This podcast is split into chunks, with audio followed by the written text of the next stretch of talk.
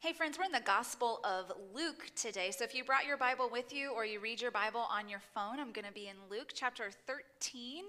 I'm starting at the first verse and I'll read all the way to verse 9. So I invite you to hear what God has to say um, through, his, through his son Jesus. This is what the scripture says.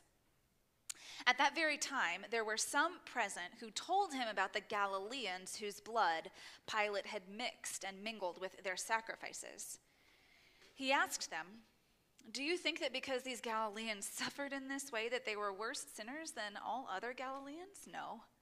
No, I tell you. But unless you repent, you will all perish as they did. Or those 18 who were killed when the Tower of Siloam fell on them, do you think these were worse offenders than all others living in Jerusalem? No, I tell you. But unless you repent, you will all perish just as they did. And then he told them this parable. A man had a fig tree planted in his vineyard, and he came looking for fruit on it and found none. So he said to the gardener, See here, for three years I have come looking for fruit on this fig tree and have found none. Cut it down. Why should it be wasting the soil?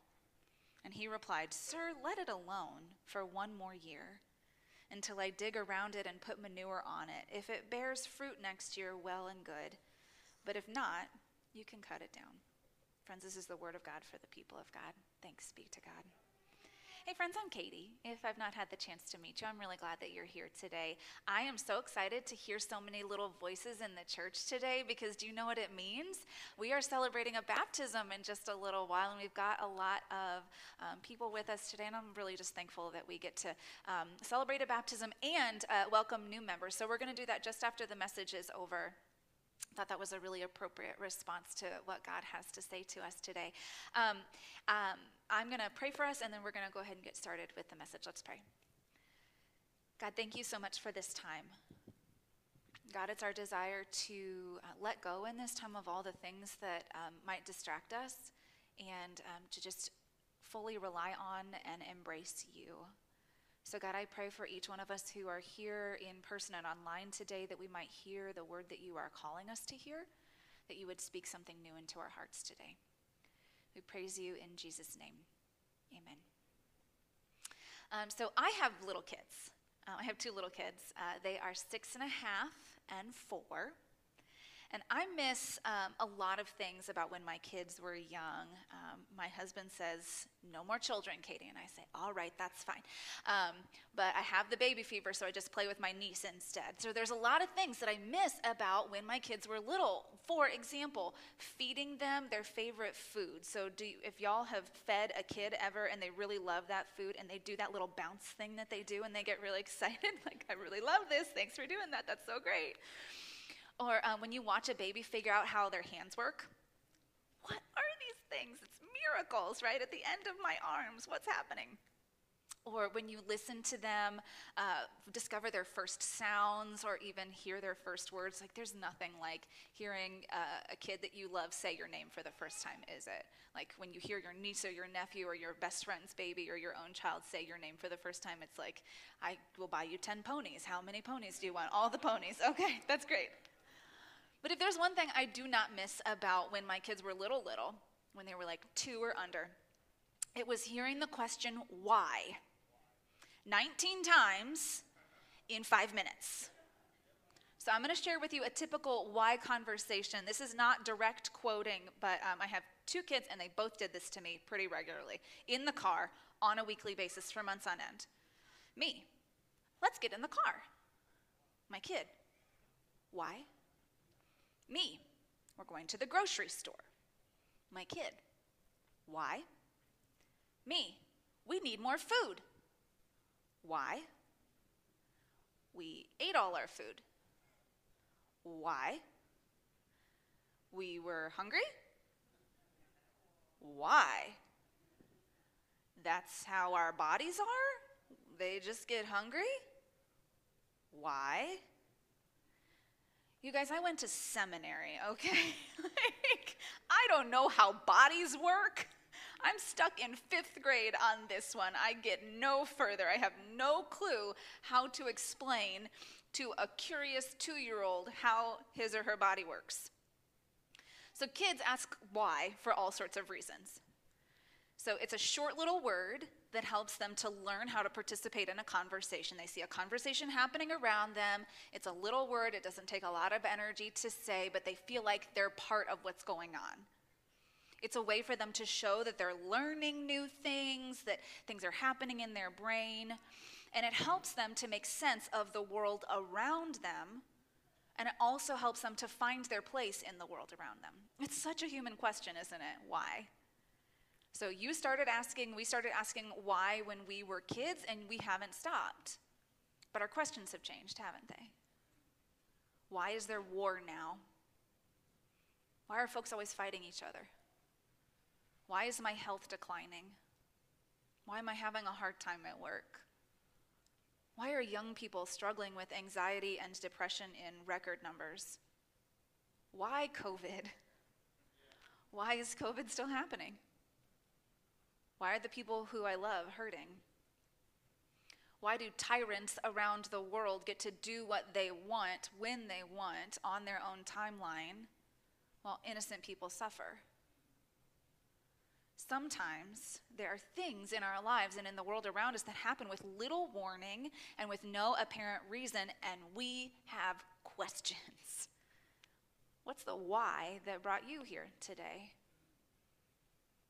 Sometimes there's a concrete answer to the question, but oftentimes there's not. And if there's no concrete answer to the question why, if we are honest, if we're honest before God today, let's be honest and say we just don't want it. I don't want it. Because we live in a time where we've got the answers to almost everything at our fingertips. Who is that actress in that one movie from 27 years ago? When was George Washington president?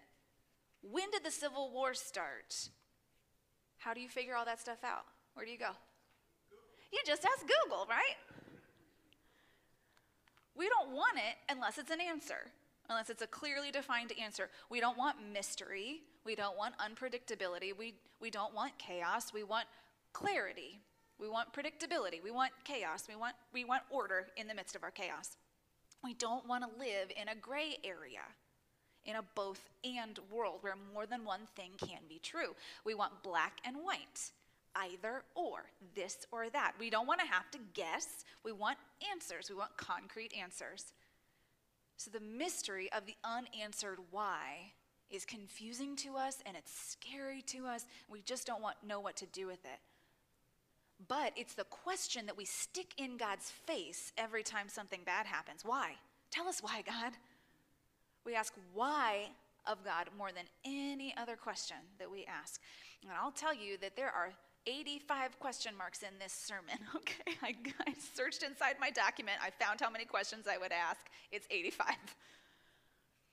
We ask concrete questions because we want concrete answers. So, in other words, when we ask God why, we are asking, Help me understand the world around me, Jesus. Help me understand my life. Tell me the plan and the pattern for the world around me, Jesus. Tell me the rules. Tell me what happens when I follow them. Tell me exactly how to follow them so I get it just right. And then tell me what's going to happen to me when I don't get it just right, right? Is that how you are with God sometimes? I want to know the stuff. Tell me the stuff. I'll do it if you tell me. Just you got to tell me, okay? Show me the logic and the reason in all of this, Jesus. Show me that this life that I am living will end well. Show me that I'm going to have a happy ending, just like I, just like all those stories that I read when I was a kid, that the good guy wins and the bad guy loses.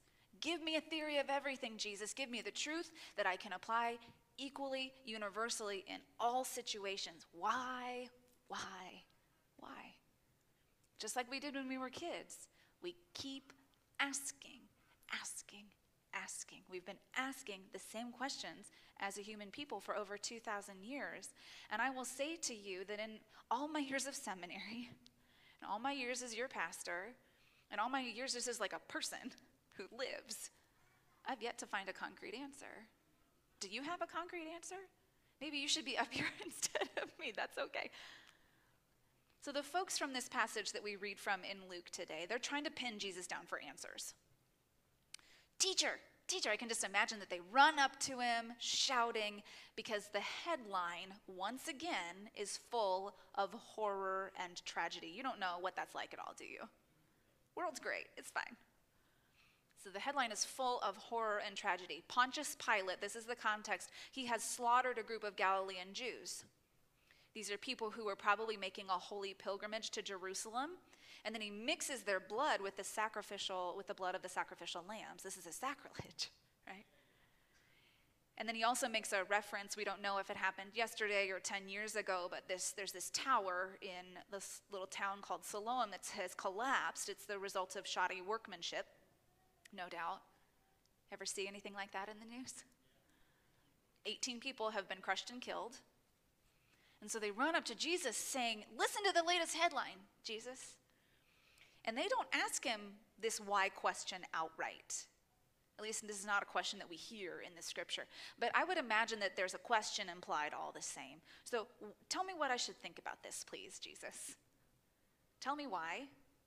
Will you, will you give me the answer? Will you help me understand? Why is there so much pain right now?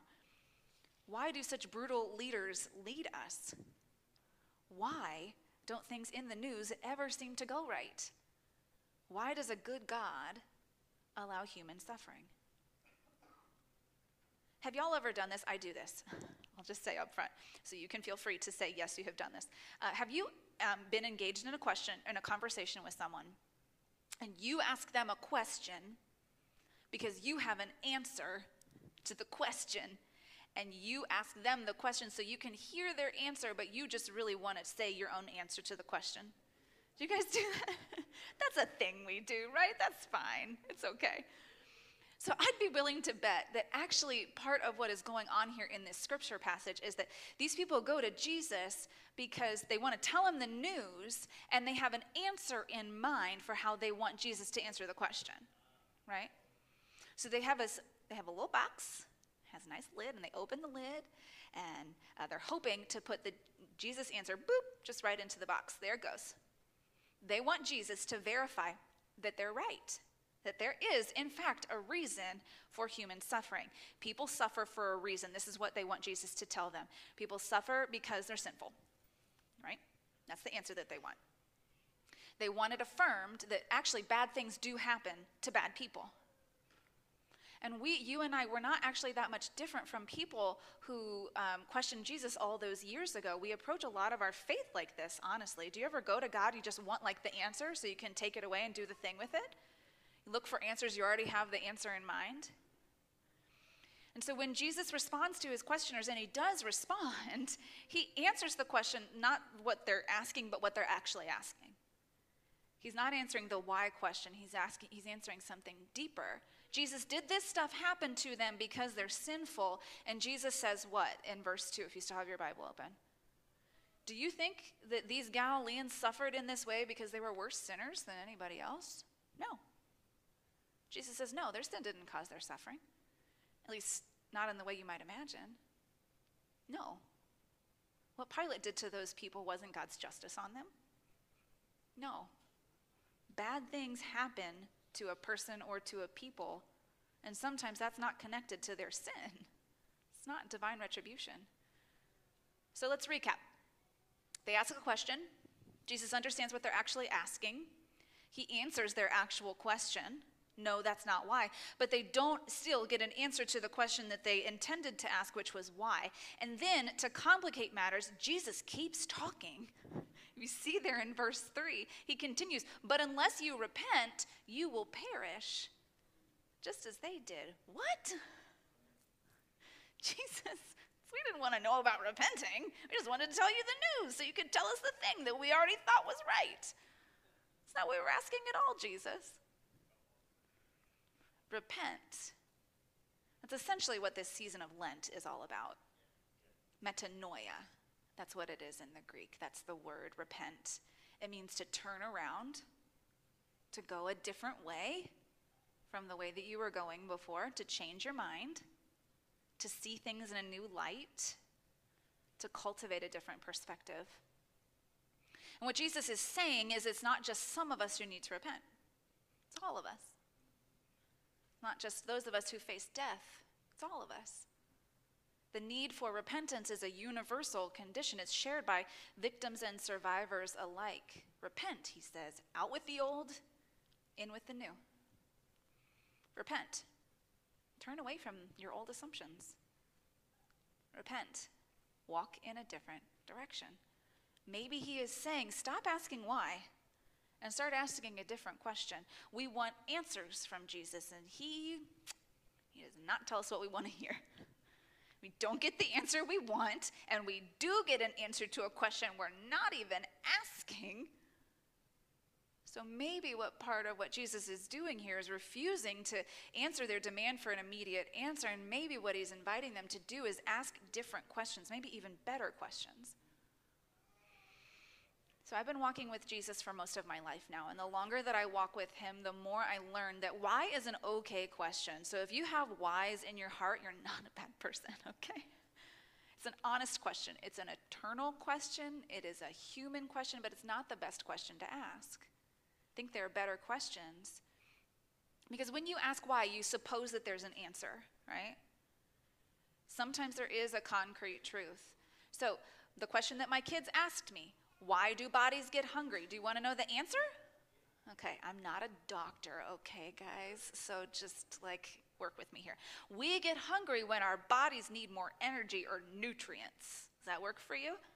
To make sure our bodies have enough energy, we have to keep eating. How did I know that? Do you want to guess? I Googled it. Asking why supposes there's an answer. And sometimes there's an answer, but sometimes there isn't. Sometimes the concrete truth is not out there. Sometimes death is sudden. Sometimes life is unpredictable. So if there's no concrete answer, where does that conversation go? If there's not an answer, what happens to the conversation? The conversation stops, right?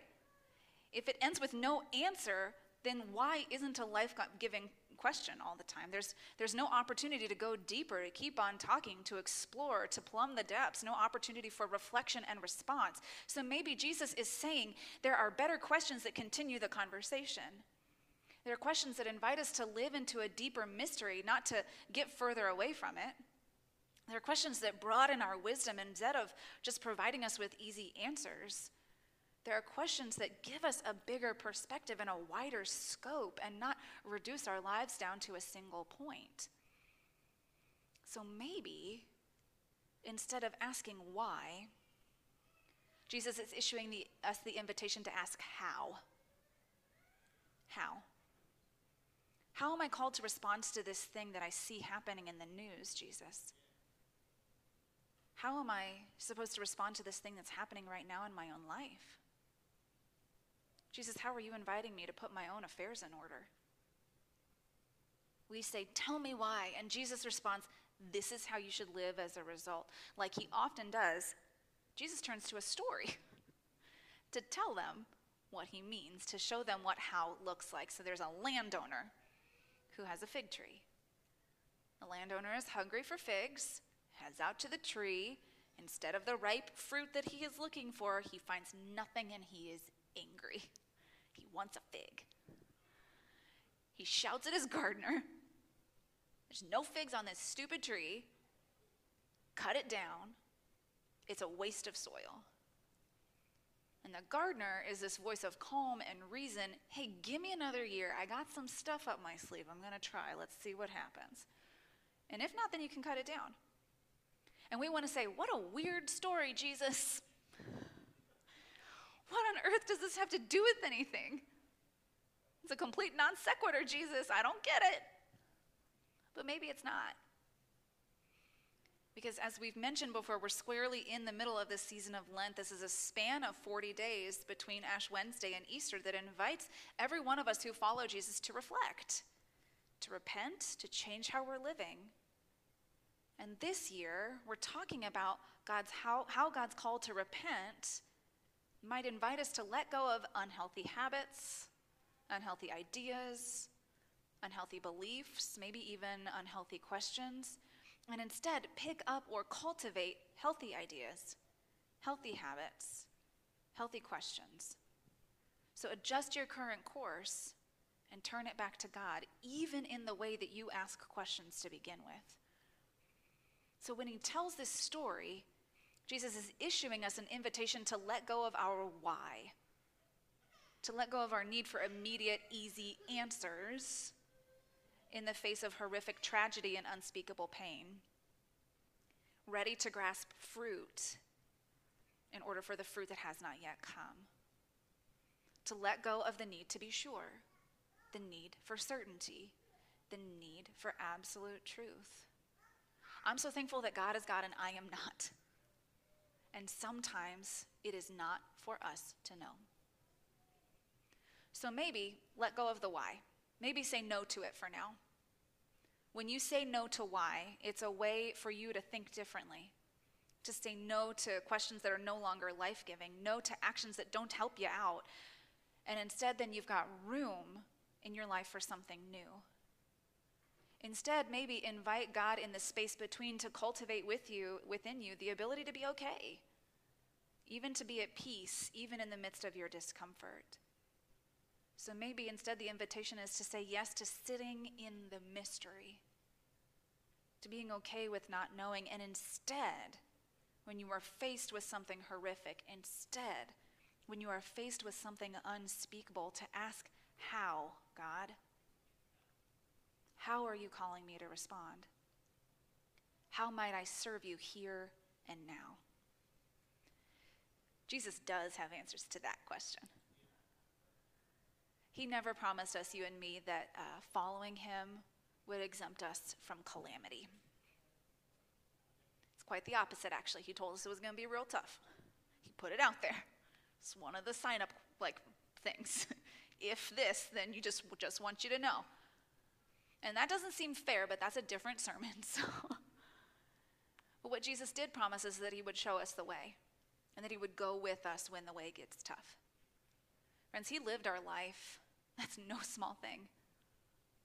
And what we remember in Lent is that he died our death too. Death on a cross, it's the toughest death there is. It's humiliating, it is public. He gets us, he gets you. He goes with us, He goes with you and with me to show us how when the way is tough. And He promises us the Holy Spirit when we believe in Him, the Spirit who helps us figure out how when our way is unclear. So, how do we live in an overwhelming, a chaotic, a messy world? How does God call us to respond when life is messy and when people suffer and when, when completely unfair things happen? And to that, Jesus says, Go weep with someone who's weeping. Go fight for the justice that you long to see in the world. Go confront that evil that you see in the news or in your community or right next door to you where it needs confronting. Go grow something. Get out in your yard. Get your hands dirty and learn the art of patience. Go cultivate something beautiful. Go look your own sin in the eye and repent of it while you can. How, Jesus, how can we be of service here and now to, to you and to those whom you came to save? And Jesus says, respond with a sense of urgency, respond with a willingness to trust, respond with a commitment to honesty, respond with a, commu- uh, with a future for hope. Why hasn't my life produced fruit yet? And Jesus says, here's the manure, and here's a spade get to work. So, how are you like the landowner today? Are you looking for waste and loss and scarcity in the world? How could you cultivate potential and possibility? How are you like that fruit tree? Are you under the assumption that you have limitless time to be fruitful? How could you seek to cultivate fruit, good fruit, before it's too late? How are you like that gardener? Is God calling you to sacrifice your time and your effort and your love and your hope into a relationship or a cause or a tragedy or an injustice when there's no guarantee of a fruitful outcome? How is God calling you, maybe inviting you to live in that mystery? Friends, it's all before us here. This invitation to ask a better question, to live a better answer The time is running short. The season to bear fruit has come. So repent and do it now. Amen.